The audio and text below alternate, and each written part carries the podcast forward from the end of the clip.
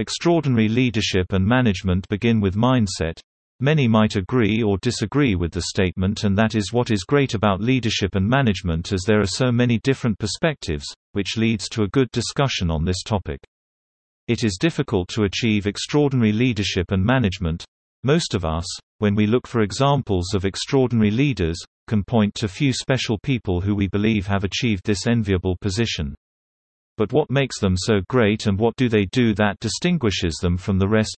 Some qualities that you might think of are that they have a clear vision of the future, they very capable speakers and amazing problem solvers. The extraordinary leadership and management mindset begins with a thought. The thought that travels through the neurons. When this decision is made with certainty, it results in actions that are in accordance with the original thinking.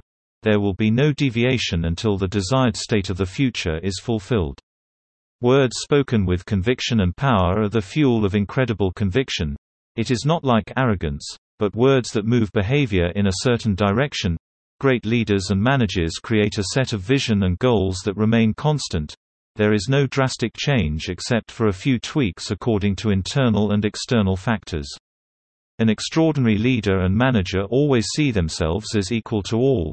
There is no misunderstanding in their minds that the other person is more or less capable than they are.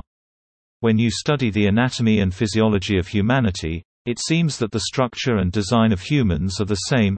Thus, like anyone else, anyone can reach the heights of leadership and management success.